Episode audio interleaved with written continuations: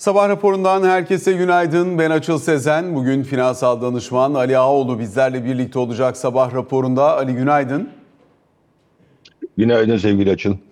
Şimdi özellikle e, bu haftanın öne çıkan birkaç tane başlığı var. Bunlardan bir tanesi elbette uluslararası piyasalarda olup bitenler. Başta Japonya Merkez Bankası olmak üzere. Japon Merkez Bankası'nın dün itibariyle yaptığı toplantıdan herhangi bir değişiklik çıkmadı ama söylem olarak baktığımızda önümüzdeki dönemde bir faiz artırımı beklentisinin hakim olduğunu, bugün Japon tahvillerinde 10 bas puan kadar yukarı kayış olduğunu görüyoruz ki %1.7'lerin üzerine kadar geldi. Çok uzunca bir süre getiri risk kontrolü çerçevesinde %1'in altında tutulmaya çalışılan Japon tahvilleri. Diğer taraftan yine Avrupa Merkez Bankası toplantısı var. Bu toplantının çıktıları önemli olacak. Piyasanın beklentileriyle Avrupa Merkez Bankası Başkanı Lagarde'ın verdiği son mesajlar arasındaki fark kapanacak mı, kapanmayacak mı?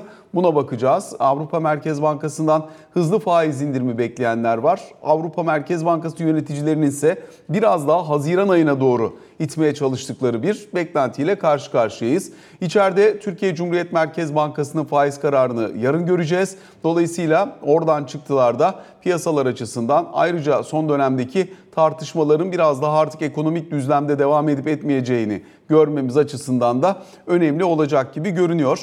Diğer taraftan yine yurt dışı piyasalarda S&P 500 ve Nasdaq'ın şu anda kapanış seviyesi olarak yine tüm zamanların en yüksek seviyesinde gerçekleştirdiklerini gözlemliyoruz. Diğer yandan yine Amerika'da seçim tartışmalarının sürdüğünü gözlemliyoruz. Özellikle Cumhuriyetçilerin yaptıkları ön seçimlerde Donald Trump'ın Nikki Haley'in New Hampshire'da da bir kez daha geçtiğini dolayısıyla Biden'ın rakibi olmaya bir adım daha yaklaştığını gözlemliyoruz.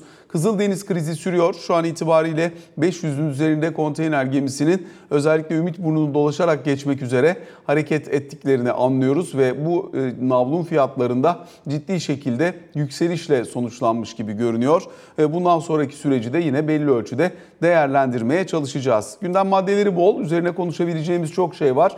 Dünkü JP Morgan raporda mesela bankacılık sektörüne ilişkin eğer takip edebildiyseniz üzerine konuşulabilecek konulardan bir diğerini oluşturuyor. Şimdi önce bir istersen hızlı yurt dışı turunu atalım. Ondan sonra vakit kaldığı ölçüde biraz daha Türkiye'ye de bakarız. Ama ilk etapta bir Japonya ile başlayalım. Japonya 2007 yılından bu yana negatif faiz politikası çerçevesini ne kadar sürdürecek, ne kadar devam ettirecek bunun üzerine tartışma var. Politika faizi dün de eksi 0.1'de kalmaya devam etti. Ancak piyasa artık önümüzdeki dönemde bir faiz artırımını neredeyse %100'e yakın fiyatlamaya başlamış gibi görünüyor yılın ilk yarısı için. Açıl çok güzel bir özet yaptın. Aradan böyle bazılarını çekip almak istiyordum. Japonya bana göre şu anda bunların arasındaki herhalde benim listemde sonlarda olacak olanlardan. Diyeceksin ki neden? Ee, eksiye ilk geçen Merkez Bankası biliyorsun. Artı şu anda finansal olarak e, neredeyse bütün Japonya'nın sahibi Japon Merkez Bankası durumunda. Bundan sonra faiz arttırımı piyasaları Japon yenini carry trade parası olarak kullanmaya devam edelim mi etmeyelim mi meselesinden kaynaklanıyor. Daha doğrusu faizi arttı takdirde şu anda 147'lerde olan Japon yeni işte daha aşağıya daha güçlü seviyelere gelir mi faiz farkı azaldığı için noktasında ben henüz daha bu yavaş davranmanın veya yavaş davranmaktaki ısrarın diyeyim haklı tarafı vardır Japonya'da var. Bence demografik tarafı Japonya'nın hakikaten sıkıntılı. E, genç sayısı az, yaşlı nüfusu çok yüksek e, ve markalar eskimiş durumda. Böyle bir demografik problem var. Bunu da para piyasasıyla çözmeniz hayli zor ama ısrarla bu yöntem denenmeye devam ediyor. 90'lardaki krizin e, halen daha yan etkilerin sürdüğü para politikalarının bazen de etkili çalışmadığı bir duruma iyi bir örnek Japonya. Ben halen faizleri olabildiğince geç arttıracaklarına inanan taraftayım. Bu yılı bile geçirilirse beni çok şaşırtmayacak ama bu çok böyle hani e, uç tahminlerden biri olarak kalsın. E, Japonya tarafındaki şeyin görüntünün üstüne üstlük enflasyon beklentilerini de düşürdüler bu arada. O yüzden faiz artışlarına biraz daha geç olabildiğince geç geçeceklerini düşünen taraftayım ben. E, o yüzden Japonya'nın işi 30 yıldır zor halinden zor diyeyim ama e, önümüzdeki günlerde ben bir faiz arttırımının olabildiğince erteleneceğini düşünüyorum. Peki burada özellikle Japon yeninin e, carry trade parası olarak geçtiğimiz yıllardan itibaren hep çok ön planda olduğunu bildiğimiz için şimdi ortam biraz daha hani eğer faizlerde bütün dünyada pivot seviyeye gelindiyse bir varlık sınıfını satıp bir para birimini satıp daha yüksek getiri elde edebilmenin yollarından biri olmaya devam eder mi? Yeniden gündeme gelir mi Japon yeni? Bu çerçeve için ne söylersin? Ben daha gündemde olduğunu düşünüyorum. Yani şu anda baktığımızda 120'lerden e, hatta yüzlü rakamlardan, düşük yüzlerden ki topu topu 2-3 yıl öncesinden bahsediyoruz. %150, 150'ye gelmiş durumda. %50 değer kaybetmiş durumda Japon yeni. Şimdi bu, bu devam edecek gibi görünüyor ve piyasanın şu andaki fiyatlaması da özellikle grafiklere baktığım zaman hani bir ara 120'lere kadar, 125'lere kadar düşmüş olan Japon yeni çok uzun olmayan bir geçmişten önce yani topu topu 23'ten bahsediyoruz. Bir yıl öncesinde 125 şu anda 150. Yeniden 150'deki zirvesine tekrar gitmeye çalışıyor. Bu şu demektir bence halen de carry trade olarak kullanılmaya devam edecek. Aradaki marjinal fark belki azalıyor olabilir veya fark marjinal olarak azalıyor olabilir. Ama ana e, carry trade parası olma durumu ben çok değişecek diye düşünmeyen taraftayım. Özellikle de 150 yaşım ondan sonra yeni bir düşüklere doğru gidecek olursa bambaşka bir dünyadan bahsediyor oluruz. Onun da olacağını düşünmüyorum. Yani bu seviyelerin belli oranda korunacağına ama bunun sonuçta faiz farkından dolayı diğer para birimlerine geçmekte kullanılabilecek bir para birimi olmaya devam edeceğini düşünüyorum. Peki Ali o zaman diğer konularla devam edelim. Özellikle Fed'in faiz artırım beklenti, e, faiz indirim beklentilerine bir miktar dönelim. Çünkü Fed'in tarafında e, işte piyasanın Mart ayında bir faiz indirim beklentisi oluşmuştu. Kuvvetli bir kanaat şeklinde ama piyasayla Fed'in bakışı arasında fark oluşmuştu. Şimdi aslında e, hani çok kolay gibi görünmemekle birlikte ki Fed de aslında Mart'ta bir faiz indirimini e, hani swap piyasası üzerinden baktığımızda eskisi kadar fiyatlamıyor. Ama bugün St. Louis Fed Başkanı Bullard'ın bir açıklaması olduğunu gördük. Diyor ki Mart'ta da inebilir. Tabii Bullard daha önceki e, yani yıllardır takip ettiğimiz bir e, Fed Başkanı. Dolayısıyla kontra görüşleriyle piyasayı zaman zaman tırnak içinde söyleyeyim manipüle etme yetkinliği olan ya da kendi görüşünü biraz da aykırı olarak dile getirmeyi severek Fed'in iletişim politikasına katkıda bulunan bir isim. Ne dersin? Piyasaları terse yatıran adam diyelim. Yani e, şeyde bulur ben de dikkatimi çeken isimlerden biri hepimizin olduğu gibi. Fakat benim kişisel görüşüm ki bunu birkaç defa dile getirdim.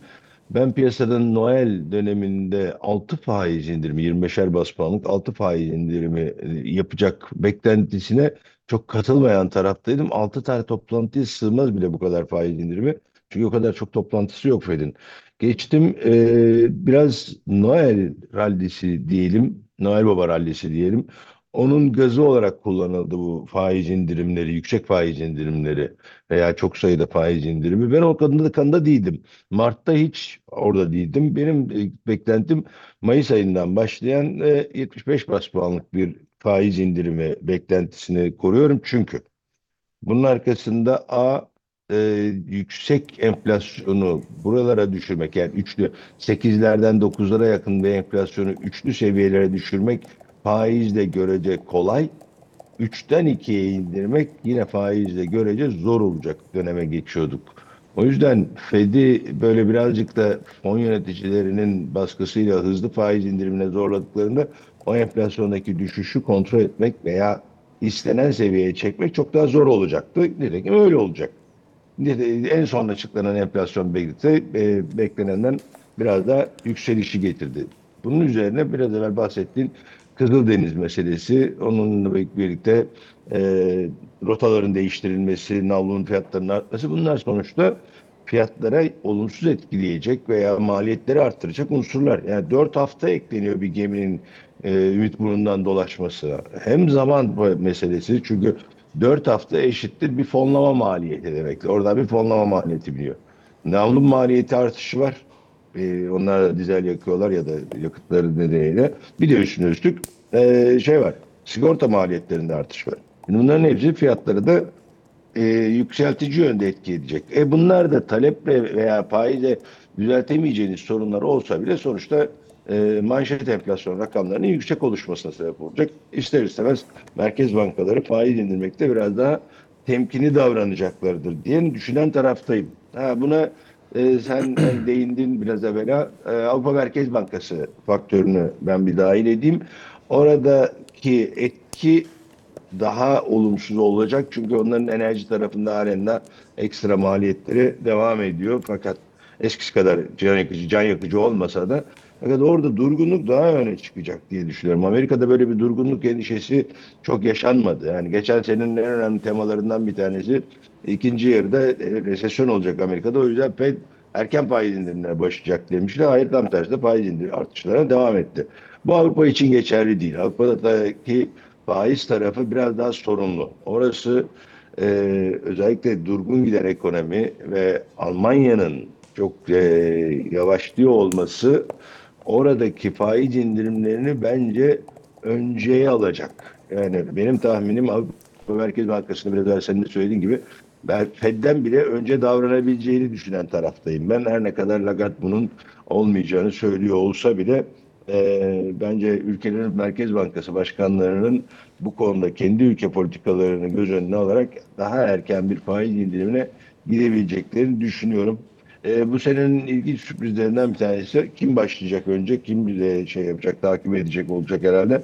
Genelde ilk başlayan ilk indiriyor. Yani ilk artışlara başlayan ilk indiriyor ama e, özellikle Avrupa tarafındaki e, ihtiyaç bence Amerika'ya göre daha öncelikli. O yüzden Avrupa tarafından ben bir faiz indiriminin Fed'den önce başlayacağını düşünen taraftayım. O kamptayım ben yani. Euro dolar üzerindeki potansiyel etkisinin nasıl olmasını beklersin bunun?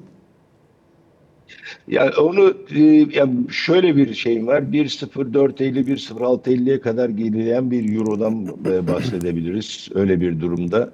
Çünkü faiz farkı dolar lehine açılacak. E, daha sonra dolar şey yaptıktan sonra faiz indirdi ya da Fed faiz indirdikten sonra ben euronun tekrar 1.12 1.14 bandına kadar yükselebileceğini düşünüyorum. Zira bu faiz indirimleri biraz da e, stimulus etkisi yaratacak şeyde Avrupa'da. Evet bizi birileri düşünüyor hadi biraz toparlanalım gibi böyle bir gayret geçtik içinde olmayacak ama yine de e, Avrupa'ya yarayacak bir etki yapacağını düşünüyorum. Çünkü zayıflayan euronun Avrupa'nın ihracatına bir parça katkıda bulunabilecek döneme geleceğiz. O yüzden önce değer kaybeden bir euro 0.450 0.650 1.04 0.650 bölgesi sonra 1.12 1.1450 bölgesinde yeniden yükselen kuvvetlenen yıl sonuna doğru kuvvetlenen bir euro tahminim var bu sene için. Yani geçen sene güzellik yarışması gibiydi. Hangisi daha fazla faiz artıracaksa onun parası daha fazla güçlenecek tadında bir güzellik yarışması. Bu sene çirkinlik yarışması gibi doğru mu? Biraz da öyle olacak galiba ya. Yani kim indirecek, kim önce indirecek tartışması. Çirkinlik demeyelim ya. E, kim Yok getiri azalacağı için söylüyorum. Ya. ya faiz getirisi azalacağı ha, için evet, söylüyorum. Evet. Evet ama aslında enflasyon da düştüğü için reel e, getiri anlamında daha sağlıklı bir döneme geçiyoruz. Yani o dönem her ne kadar faizler %5'e çıksa da enflasyon %8 negatif reel faizden bahsettik orada da. Kaldı ki uzun yıllar negatif reel faiz vardı ama yani bu enflasyonist ortamda bile halen daha negatif reel faiz. Tüm dünya için konuşuyorum bu arada. Eh, o negatif reel faiz normalleşecek biraz daha sakin bir yere pozitif tarafta kalmaya devam eden bir döneme geçecek. Biraz da öyle kalması lazım. Çünkü insanların neden tasarruf etsinler sorusunun yanıtını birilerinin birilerine anlatabiliyor olması lazım. Yani bu sadece Türkiye için değil. Türkiye'de son iki yılda yaşanan problemlerin içinde ne, inanılmaz yüksek bir negatif reel faiz ve niçin tasarruf edilsin sorusunun yanıtı et, etmesin şeklindeydi. Ama bu Avrupa ve Amerika için çok da geçerli değil. O tasarrufların belli oranda korunması gerekiyor. Onun için de pozitif reel faiz bir dönemde orada olması gerekir diye düşünen taraftayım. O yüzden hani çirkinlik demeyelim ama şirinlik yarışması. Hani biraz daha kim kime ekonomide şirin görünecek yarışması diyelim. Biraz daha e, Avrupa'nın şeyi şansı daha fazla bu konuda. Daha şirin görünecekler diye düşünüyorum ekonomi tarafında. O zaman e, hazır biraz önce piyasaya müdahalelerden vesaireden bahsetmişken bir de Çin parantezi açmış olalım. Çünkü Çin dün itibariyle özellikle e, uluslararası e, iş yapan şirketlerinin yurt dışındaki iştiraklerinden getirecekleri, kamu şirketlerinin iştiraklerinden getirecekleri bir kaynakla ki 2 trilyon yuan civarında. Önemli bir kısmı buradan karşılanacak. Geri kalan kısmı da onshore yine e, Çin anakarasındaki şirketlerden sağlanacak bir kaynakla hisse senedi piyasasını tutmak için hamle yapacağını söyledi. Fakat bunun etkisinin sınırlı olduğunu gördük. Bugün baktığımızda yine Çin borsasının ekside kalmaya devam ettiğini gözlemliyoruz. Hong Kong borsası biraz daha canlı ikinci gün üst üste. Zaten işlemlerde Hong Kong borsası üzerinden gelecek deniliyordu. Ama çok tutamıyor piyasayı. Bugün bir başka haber daha geldiğini gözlemliyoruz. O haber de diyor ki bizim son dönemde e, Çin'in kamu e, sermayeli şirketleri üzerindeki yönetişim problemiyle ilgili bir fiyatlama olduğunu anlıyoruz. Dolayısıyla Çin Sermaye Piyasası Kurulu bu noktada güçlendirme yapmak için elinden geleni yapacak derler. Kamu sermayeli şirketlerin hem yönetişim yapısını hem altyapısını geliştirmek halka açık olanlar için söylüyorum. Dolayısıyla bunlardan kaynaklanan bir zayıflık varsa Çin borsasında bunu da ortadan kaldırmaya çalışacak diye bir yaklaşım var. Bayağı ciddi bir kalkındırma çabası var ama Çin son dönemde canlandırma için de ne adım atsa, piyasayı tutmak için de ne adım atsa buralarda bir miktar etkisi zayıf kalıyor gibi görünüyor. Daha önceki her canlandırma paketi iş yapan, her bu tür hamlesi uluslararası yatırımcılardan destek gören bir ülkeydi Çin. Şimdi mesela özellikle Çin tahvillerine baktığımız zaman da işte e, Hindistan'ın, Brezilya'nın 7 ile 10 arasında, Meksika'nın e, 7 ile 10 arasında faiz ürettiği bir yerde Çin tahvilleri 2,5 getiri vaat ediyor. Dolayısıyla Amerikan 10 yıllıklarıyla arasındaki makasa da baktığında hani ne mono tahvil tarafından doğru düzgün fonlama bulabiliyor ne Çinli şirketler yurt dışına çıkıp eskisi ölçeğinde bir döviz cinsi, dolar cinsi borçlanma gerçekleştirebiliyor. Ne sermaye piyasası bacağından kaynak çekebiliyor. Çin'in attığı adımların biraz etkisiz kalmasında bu uluslararası sermaye akımından nispi soyutlanmasının etkisi ne, ne ölçüde var sence?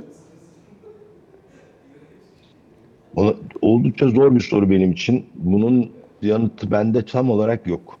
Ee, ben bildiğim tarafa cevap vereyim. Çünkü şöyle bir e, sıkıntı, bu aslında 2008'deki parasal genişlemeden sonra bile yaşanan bir konuydu. Ee, para, Fed'in vermiş olduğu likidite e, ağırlıklı olarak Amerika'da kaldı ve bu normalde Çin'e akması beklenirken veya Çin gibi kar yaratılabilecek alanlara akması gerekirken o günden başlayan bir süreçte dediğin gibi Çin'in uluslararası piyasa, Çin bankalarının özellikle uluslararası piyasalara erişimi görecek kısıtlanmaya başladı veya kısıtlı kalmaya devam etti diyelim e, bir anlamda. Üstüne gelen emlak krizi, bunların arkasından açıklanan paketler.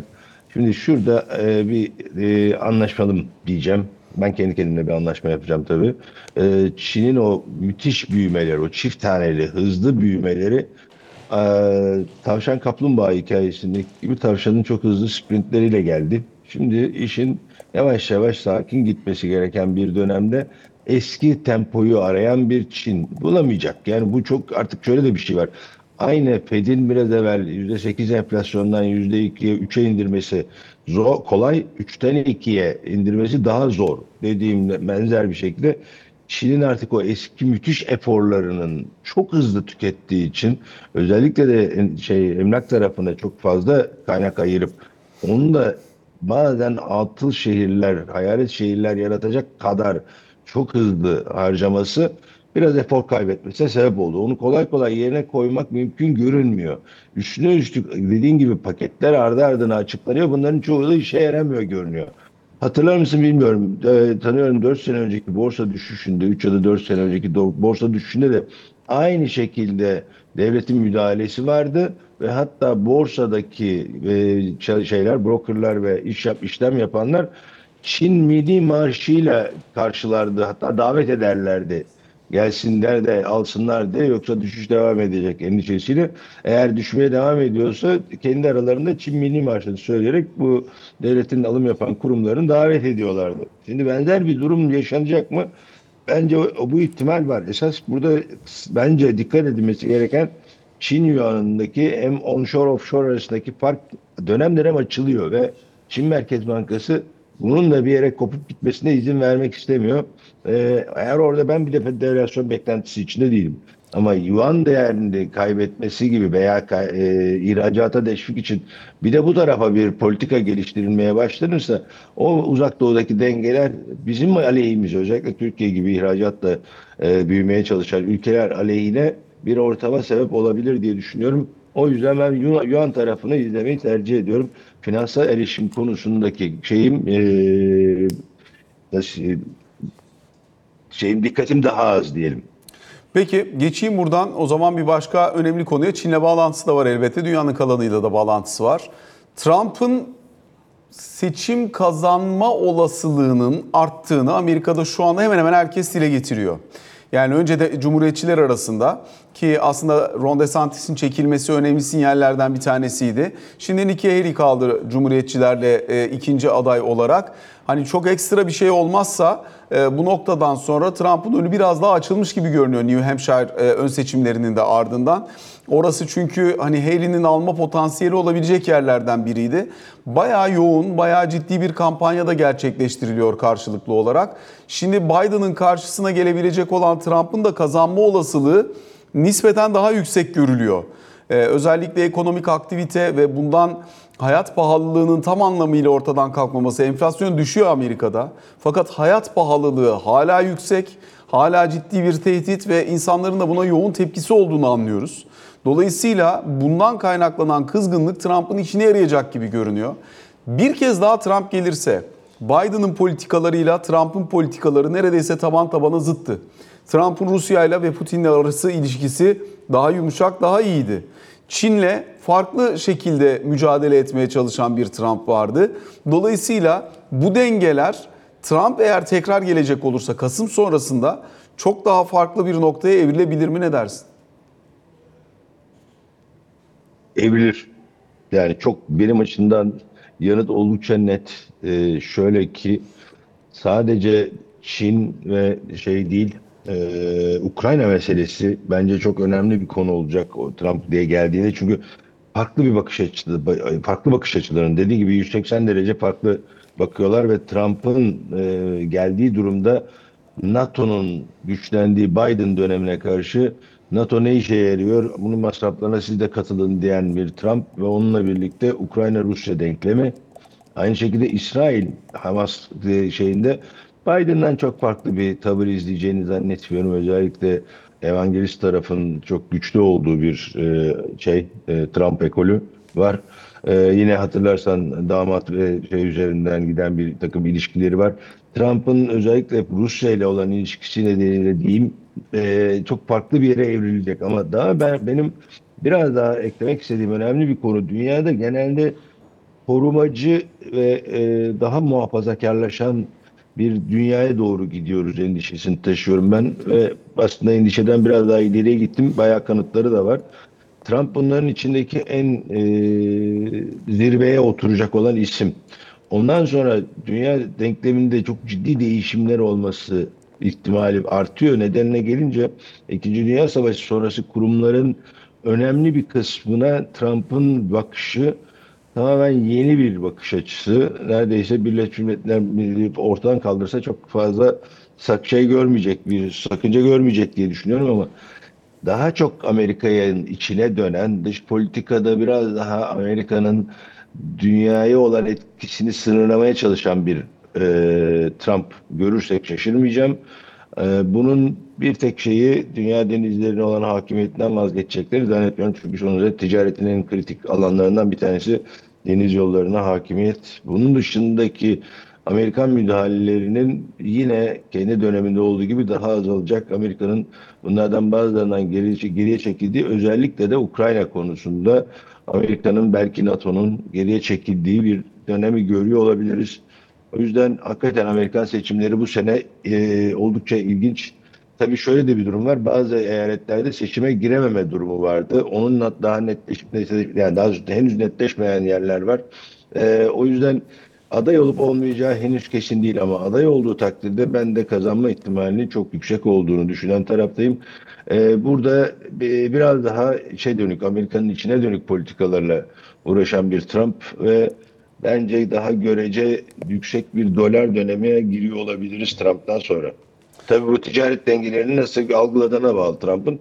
Eğer beğenmezse ticaret dengelerindeki durumu doların zayıflamasını istiyorum deyip bir demeçte çok hızlı bir şekilde e, doların değeriyle de oynayabileceği kan- kanaatindeyim. Biraz fevri zamanlara e, hazırlıklı olmalıyız gene. Ali peki Amerika-Türkiye ilişkilerinden bahsedecek olursak çok kısaca da e, hani bu ilişkinin aslında önemli dönemeçlerinden bir tanesi Türkiye Büyük Millet Meclisi'nin İsveç'in NATO üyeliğini onaylaması oldu e, dün itibariyle. Dolayısıyla aslında bir tek Macaristan kaldı İsveç'in NATO üyeliğinin önünde engel olarak, meclisten geçirmemiş ülke olarak. Şimdi bir yandan da Türkiye'nin zaten bunun için ön koşul haline getirmiş olduğu bir F-16 modernizasyonu meselesi var.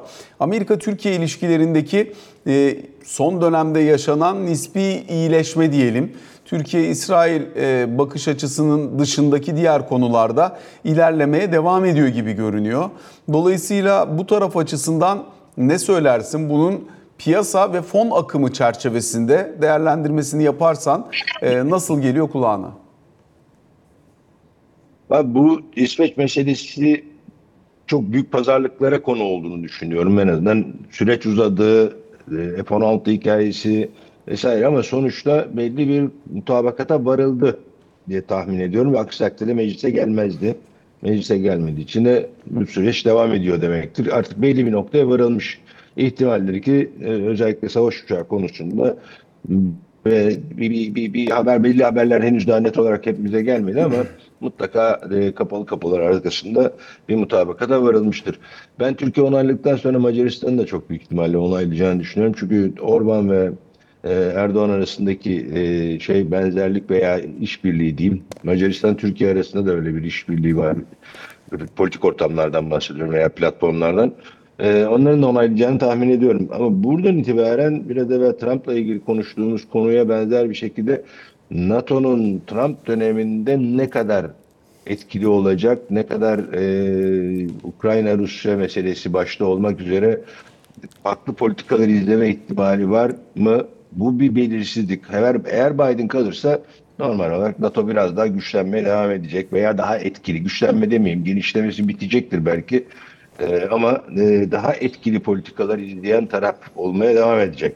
Trump gelirse bunun farklı olacağını düşünüyorum. Ben o yüzden İsveç'in üyeliğinin belli ölçülerde e, bizim e, Amerika ile olan ilişkilerimizi görece iyileştireceği bir dönem olmakla birlikte Trump gelirse bu ilişkinin biraz daha farklı olacağını düşünüyorum. Çünkü Biden Erdoğan arasındaki ilişki pek sıcak olmadı Biden'ın döneminde. Ve ihtimaldir ki dediğim gibi Trump kazanacak olursa bu ilişkiler biraz daha farklı boyuta evrilecek. Bunun, ve bununla beraber bize gelecek olan fon tarafında ben sadece bu Amerikan ilişkilerini şey yapmıyorum, önemsemiyorum ama ya da tek başına önemli olduğunu düşünmüyorum ama e, Brunson krizi bunun biraz farklı olduğunu söylüyor. Yine de bir etkisi var ve o yüzden de Trump'ın gelmesiyle birlikte biraz daha pozitif bakılan bir ülke haline gelebiliriz fon girişleriyle ilgili daha e, daha kolay bir ortama geçebiliriz. Ama bizim ona kadar yapmamız gereken çok iş var. Hani e, iki tane gündem maddesini Türkiye'ye dönük söyleyeyim. Yani e, senin saydıkların içinde bir tanesi JP Morgan'ın bankacılık raporu. Öteki de Merkez Bankası'nın şu anda hem başkanı ile ilgili yaşanan magazin ortamı diyeyim veya ortam devamında da PPK kararı. Ve önümüzdeki yani Perşembe günü yarın açıklanacak olan e, para politikası kurulu kararı. Ali Yani bu bunlar da- ikisini bu ikisini aklımızda tutalım. Araya gidelim. Aradan sonra ikisi üzerine de konuşalım olur mu? tabii ki.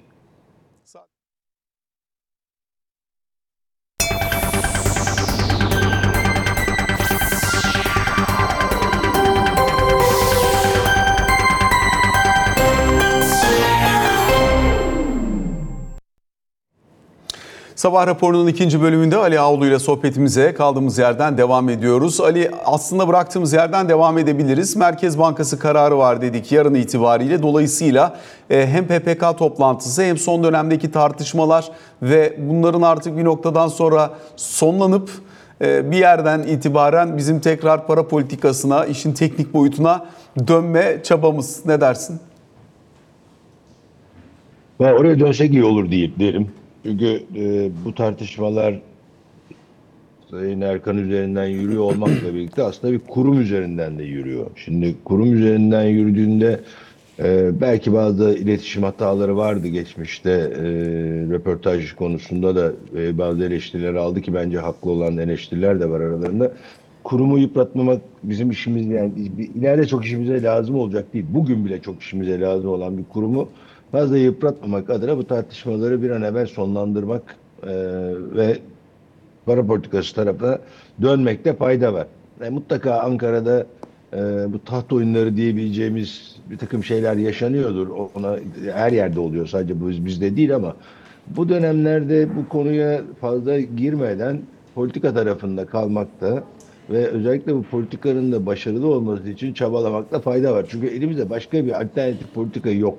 Yani elimizdeki imkanlarla veya kaynaklarımızla, rezervlerimizin durumuyla ilgili baktığımız her konuda elinde sonunda bizim bu politikada ısrarlı olmamız gerekiyor. Çünkü B planı maalesef olmayan bir politika bu. Keşke bunlara bu bugün de değil daha önceden önlemler almış olsaydık almadık. Almadıktan sonra gelinen noktadan itibaren bu politikada ısrar edilmesinde fayda var. Şimdi buradan e, bu yarınki toplantıdan 25 bas puanlık pardon 250 bas puanlık bir artış gelir mi gelmez mi? Gelir, gelirse ne olacak? Gelmezse ne olacak tartışmasını yapıyoruz. Gelirse evet bu politikada ısrarlı olunduğu, bir patikaya girildiğini ve patikanın bizi yavaş yavaş e, duble yola, otoyola değilse bile duble yola çıkaracağı beklentimiz var. Çünkü dağ yollarından buralara geldik. E, onun için ben bu 250 bas puanlık bir artışı daha gelip sonra Merkez Bankası'nın duracağına, başkanla ilgili tartışmaların şimdilik bir kenara bırakılacağını düşünüyorum. Ondan sonra e, hep birlikte bakacağız. Bu arada bunun daha önemlisi bence PPK'dan çıkması gereken önemli kararlardan biri şu anda faizi arttırsanız da para politikası çok verimli çalışmıyor. Çünkü ciddi bir likitte var. KKM'den kaynaklanan ciddi bir likitte var. Bunun üzerine seçim öncesinde bütçede tahakkuk nakit arasındaki farktan dolayı merkezde hazinenin önemli bir mevduatı bankalarda var. Bunların bir kısmının harcanacağını ve biraz seçim etkisi yaratmak amacıyla veya seçim harcaması etkisi yaratmak amacıyla harcanacağını, bunun da piyasaya bir likitte getireceğini, bunun da sonuçun, sonucunda faizi arttırsanız da artan faizin mevduat tarafına çok yansımadığını, kredi tarafında farklı fiyatlamalara neden olduğunu, yine bu sefer de likitte fazlalığından dolayı e, faizlerdeki ek hesaplaşma sürecinin uzayacağını düşünen taraftayım. O yüzden sadece faiz artışı değil, likitlerin kalıcı çekile, çekilmesiyle ilgili de bazı e, kararlar alınması, önlemler açıklanmasını bekliyorum. O yüzden tek başına faize bakmayacağız. E, bunun devamında hani dünkü e, JP'nin de bankacılık raporu vardı.